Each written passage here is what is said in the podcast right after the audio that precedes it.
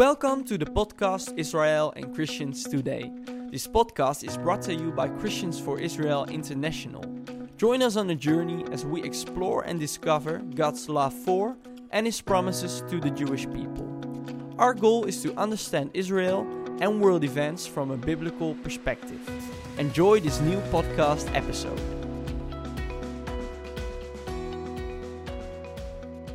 Well, hello, everybody. Good morning, good evening, wherever you might be watching, listening. Welcome to another episode of Israel and Christians Today podcasts. My name is Andrew Tucker, and I'm in conversation with Johannes Gerloff. I'm in the Netherlands. Johannes is in uh, the outskirts of Jerusalem, and we're talking. Shalom. Yeah. Shalom, Johannes. We're talking about international uh, law, and we're going to pick up on the conversation we actually started last podcast about the, uh, the, the allegation that Israeli settlers are war criminals. And we're digging into what, why people think that and what is behind this. And is it about law or is it about morals? Um, what is driving this, this discussion? And I just want to emphasize uh, how significant this is. This is not just an intellectual exercise. It's not just about language. This is about the lives of ordinary people. Now, right at this moment, I am very close to The Hague, and a lot of the work I do is in The Hague and in international law. The International Criminal Court is located in The Hague. Uh, there are two main international courts in The Hague. One is the International Court of Justice, that's the oldest uh, court in the Peace Palace. The other is the International Criminal Court, which was established two decades ago. And the, the task of the International Criminal Court is to prosecute war criminals. This is an international regime set up under a, a treaty, Treaty of Rome, to prosecute the worst war criminals in the world. And the whole idea is uh, because some of these war criminals are not being uh, caught and are not being brought to justice by their own countries, we need an international system which does that. The prosecutor has announced that she intends to prosecute Israeli leaders for the settlement policies of the state of Israel. What does it mean? It means they're going to prosecute people like Benjamin Netanyahu or others, names have not been mentioned yet, but those who were responsible over the last few decades for allowing Israelis, meaning Jews, because all the Israelis who live there are Jews, at least the vast majority of them. Johannes, you're a very good exception.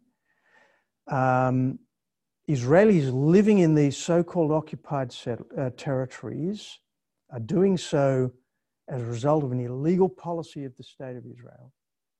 Now, that means that they are being um, called war criminals. In the media, you see a statement like the settlements are illegal.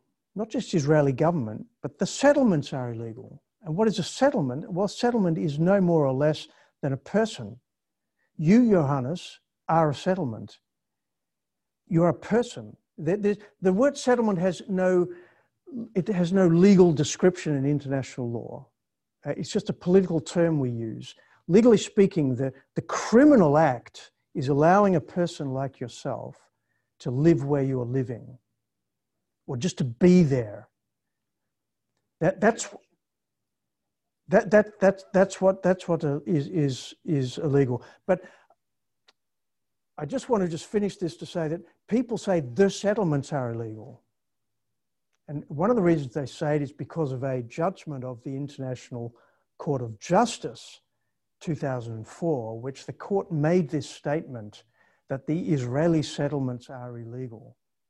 And this is picked up by the media, it's picked up by the political world to say the settlements themselves are illegal, which becomes a claim that the individuals are somehow war crimes, but they're not. It, it's the Israeli leaders who are uh, being charged potentially with war crimes.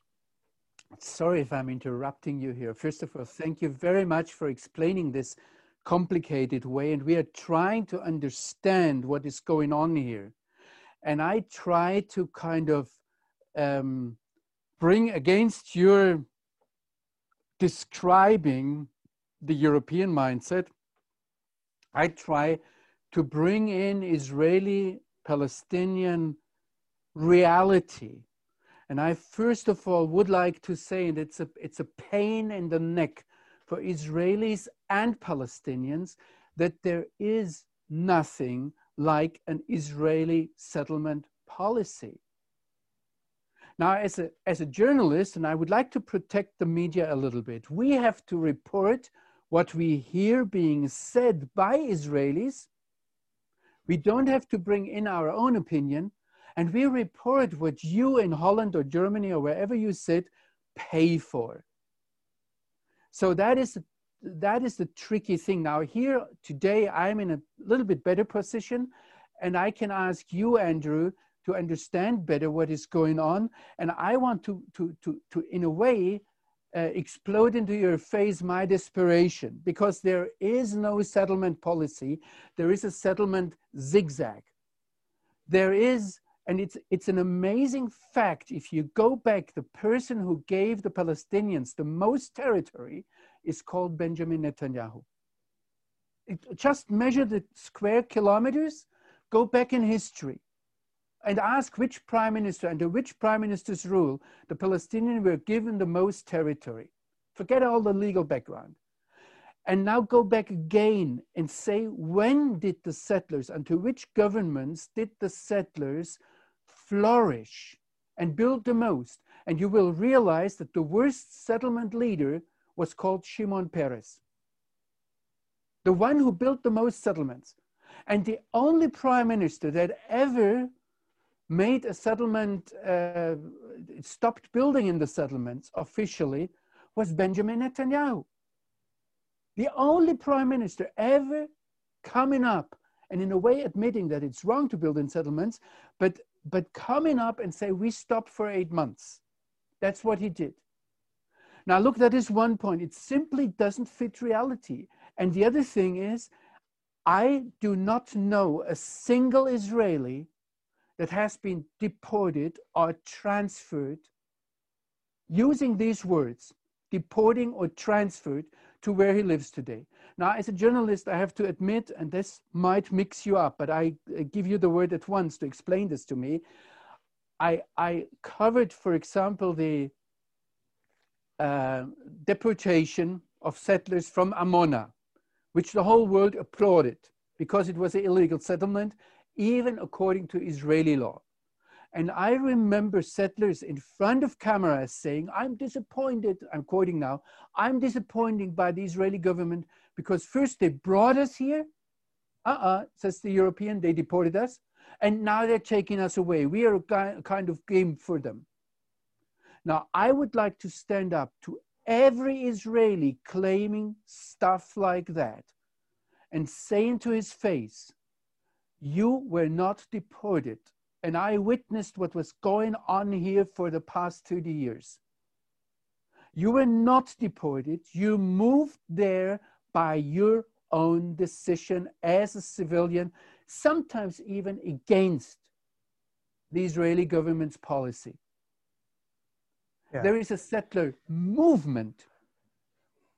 And because Israel is a democracy, the Israeli government has to look for voters. And I said, Today, it's about 10% of the Israeli population that are settlers, according to European understanding.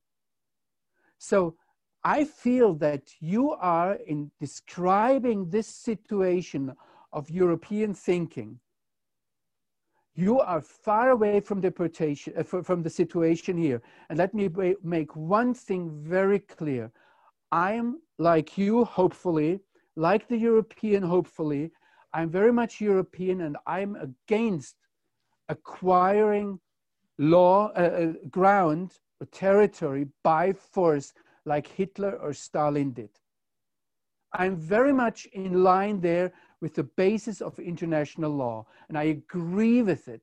And secondly, I agree it is absolutely immoral and should be absolutely in line with international law that no government has the right to deport civilian population in whatever direction. I'm fully agreeing with that. Whether these governments are called Hitler or Stalin or Benjamin Netanyahu, I don't care. Sorry for, to Benjamin Netanyahu for naming him in this context. No, dep- deportation should be illegal. Hmm. But in the same strait, we have to say the only way I saw people deported here in Israel was when, when, the, when Gaza was, uh, um, was, sorry for the words, cleansed of Jews. There was a deportation for political reasons. And from hmm. my point of view, this should be illegal. But otherwise, I did not see deportation of Israelis into occupied territories. Never saw. So, okay, but you say there was no settlement policy, but there was after the Six Day War. There were all there were all kinds of policy um, policies developed about what to do with these territories. You had the Allon Plan, for example, um, and there was clearly a, a policy of some sort developed to allow Israelis to live in these territories. There has to be, otherwise it can't happen. So if you think of, uh, take Ma'ale Adumim, for example, on the outskirts of Jerusalem is considered a settlement. Well, there, there is a positive Israeli plan, a policy to build that community, build that city. And let me explain to, to you or to our listeners that Ma'ale Adumim is that example that is very often taken, but it is a unique example. Because after 1973, after the Yom Kippur War, the Israeli government discovered that they are absolutely vulnerable towards the east. There's nothing preventing an army coming up from Jordan against Jerusalem.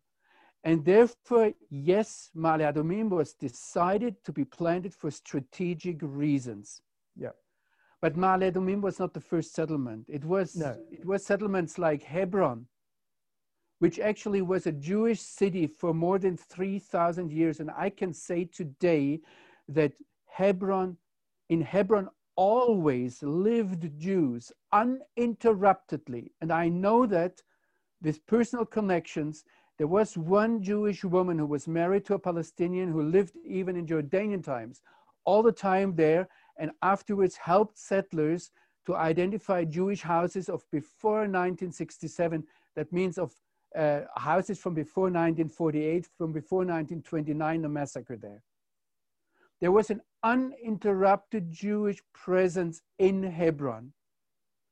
And yes, it was against Israeli policy that Rabbi Levinger went back and settled there and did not leave again, as Israeli government wanted it.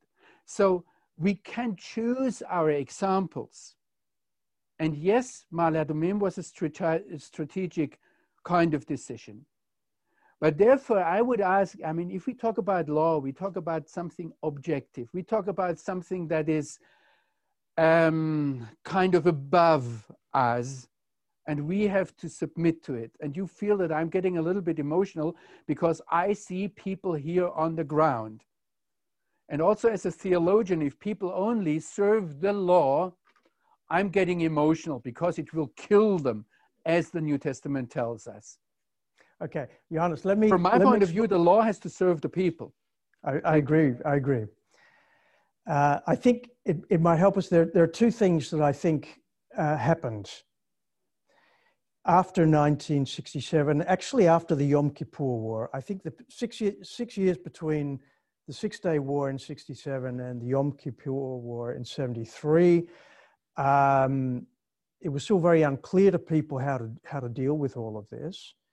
And the Yom Kippur War, I think, forced a change. Now, one important thing happened was that there's a very, very strong line of opinion within Israeli legal circles that these are occupied territories and Israel has no business in the territories. And one of the reasons they take that view, um, and one of the lead uh, proponents of that view is Professor Yoram Dinstein at Tel Aviv University, who has written the international legal, uh, most leading, probably one of the first and still regarded as one of the leading authorities on the, the law of belligerent occupation. He took the view that these are occupied territories, they're not part of the state of Israel, and therefore, um, potentially any settlement policies, what the activities of um, not only enabling Jews and Israelis to live there, but to, to actually make it possible and to advance it is illegal. Now, one of the reasons he says that's the case is because is to protect Zionism. The view is if Israel were to take sovereignty over these territories, it has to take sovereignty over the Palestinians. If you take sovereignty over the Palestinians, you lose your ethnic majority and Zionism is dead. Now, I've had this conversation with Dinstein and others uh, like him, and he gets as emotional as you do, if much more emotional, because he says if to take the opposite view, you know, because you have the, you have those who argue that Israel does have sovereignty, he says, well, that is the end of Zionism. And he, is, he would regard himself as being a, a staunch defender of the Zionist vision by creating this distinction between Israel and the occupied territories, because in this way, we don't take responsibility for the Palestinians. There has to be some other solution, whether it's a two state solution or something else. And you create this division. And this, I'm afraid to say, is a strong Israeli position, and it was the dominant Israeli position within international legal circles and also outside Israel. Maybe just for the understanding of our listeners, I would like to re emphasize that they understand, first of all, we are not talking here pro Israeli, pro Arab. We are trying to analyze a situation legally. And as you have heard now from Andrew, there is strong, to what I try to show, there is strong opposition within Israeli society against what I try to show in favor of the settler side.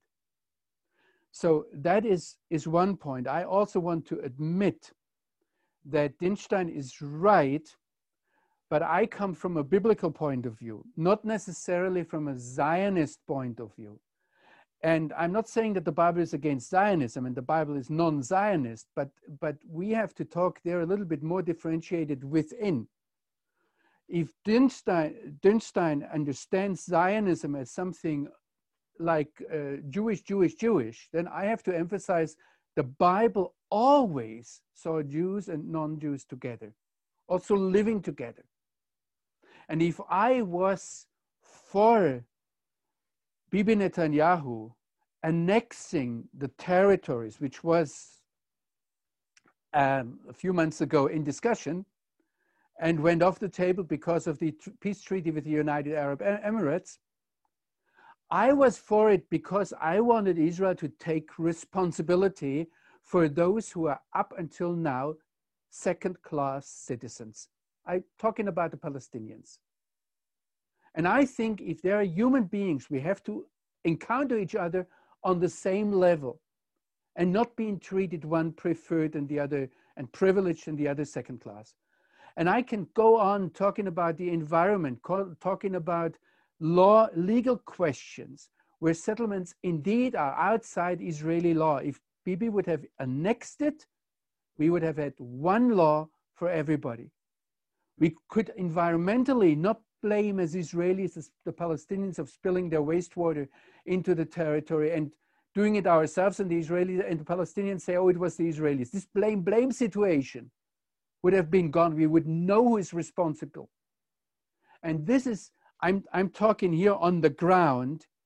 These are ones of the questions why I am asking these questions about international law and why international law is behaving here or European diplomats or, or, legal experts are behaving here like they could they could talk here into private lives as if they would be morally better.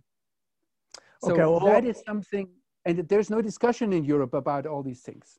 I, I uh, right. Go ahead. Yeah. So all I'm trying to do is, I think, explain. I'm not defending, uh, or I'm not not. I'm not saying I'm for or against. I'm just trying to explain the thinking and how it developed because academics uh, are part of the system. They're more than part of the system. They are extremely influential in framing the legal thinking, which then determines how governments act. So they listen to the academics because in, academics help to develop international law. They're a recognized source of international law. So what they say matters. Um, but I think it's important to understand the, the reasoning behind this very strong view uh, within Israel and within the Jewish world generally. Uh, it's not just the Jewish world. Uh, there are there are others who support it, but uh, there is a strong movement within the Jewish world which is very pro separation and pro two state. Now, the second thing that happened, I think, is significant is what happened in Europe in the 1970s. And that is the um, Europe was unifying, and France was the leader of Europe at the time and pushing for European integration. The creation of a unified Europe was very anti American and it was very pro Arab. And essentially, what you had was the development of a political partnership between uh, France and the political elite of Europe and the Arab world. It became known as the Euro Arab Dialogue. It developed after 1973. And part of that dialogue and part of the agreement, really, between Europe and the Mediter- what was known as the Mediterranean world, was the idea that the Palestinians rights had to become the center of attention. They weren't before that. As you rightly said, nobody talked of the Palestinians when Jordan occupied the territories. All of a sudden, the Palestinians come into the picture. and Europe agrees to allow the Palestinians to achieve some kind of nationhood. It wasn't called statehood yet, but um, an, an acknowledgement and acceptance that the Palestinian problem has to be solved. And I think that political choice that was made uh, explains why the Europeans are so strong about international law. Uh, and they're much stronger about the law of occupation when it comes to Israel and Palestine than they are in relation to any other conflicts. They don't prosecute uh, Russian leaders for the war crime of settlements in Crimea or Turkey for the war crime of settlements in northern Cyprus, but they are wanting to prosecute Israelis. And I think it's got to do with this mentality about um, having a solution to the problem, a political solution to the problem. And in my view, international law is a convenient language and tool to explain that political perspective, which leads us into the question of, you know, what is international law then?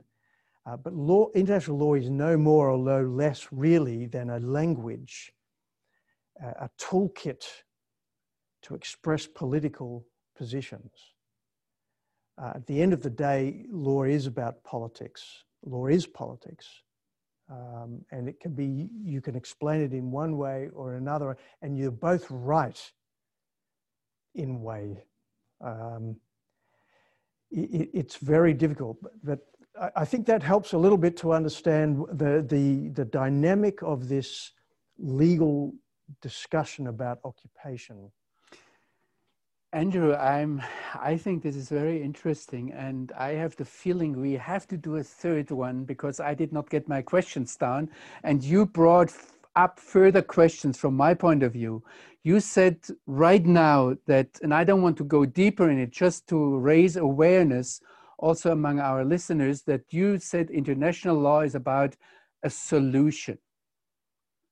Now, I know that Europeans, especially, always talk about the solution of the Middle East conflict. And if you talk about the Middle East conflict, you talk about the conflict between Israel and its Arab neighbors. You do not talk about the millions, and it's really millions of dead people during the past decades in inner Arab strife. I mean, just imagine that in Syria in the last decade, per year, more people were killed than in the whole of the Middle East conflict on both sides. Per year, Syrian civil war, more people killed. The Iraqi Irani war in the 1980s killed 10 times as many people as if you look today back on the Middle East conflict.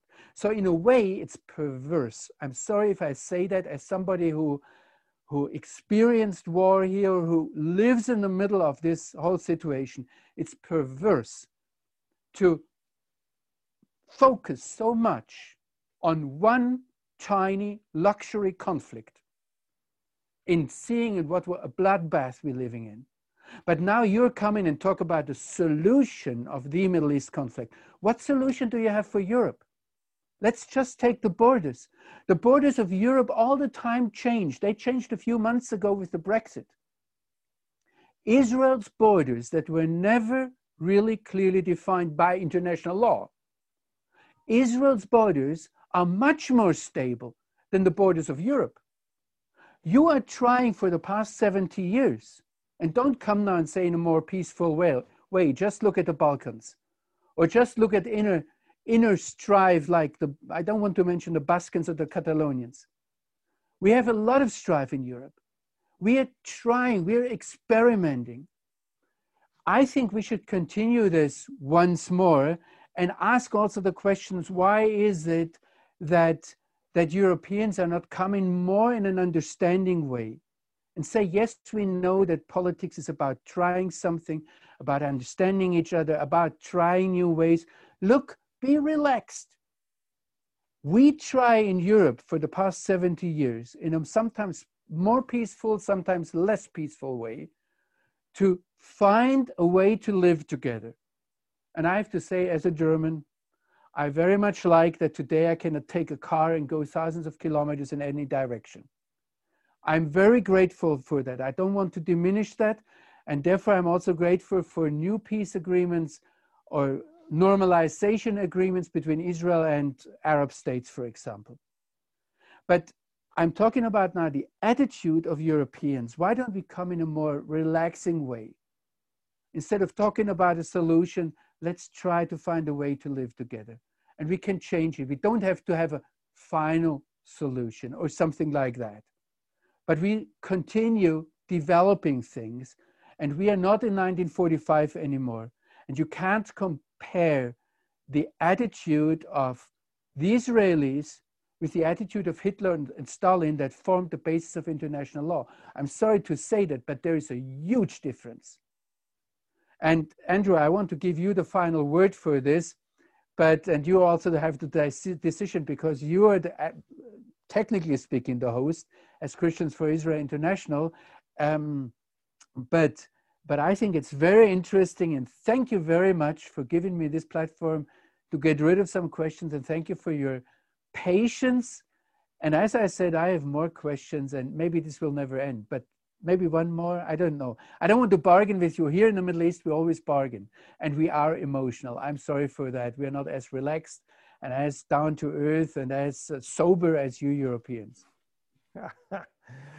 good johannes no i think this is a really important uh, conversation we're definitely not finished yet so we'll continue it next uh, next podcast um, and i'm very happy to do it um, because uh, as again I, I think there's some very deep issues which which this touches on, and I hope we can explore in a little more depth next time. So thank you uh, for this uh, episode, and I look forward to seeing you next time. Thank you all for listening and watching. We'll see you next episode of Israel and Christians today. Bye bye. Thank you for listening to this podcast episode. We'd like to connect with you online. Find us on Facebook, visit our YouTube page, and check out our website. For now, thank you for listening, and we'd like to see you next time. Bye bye!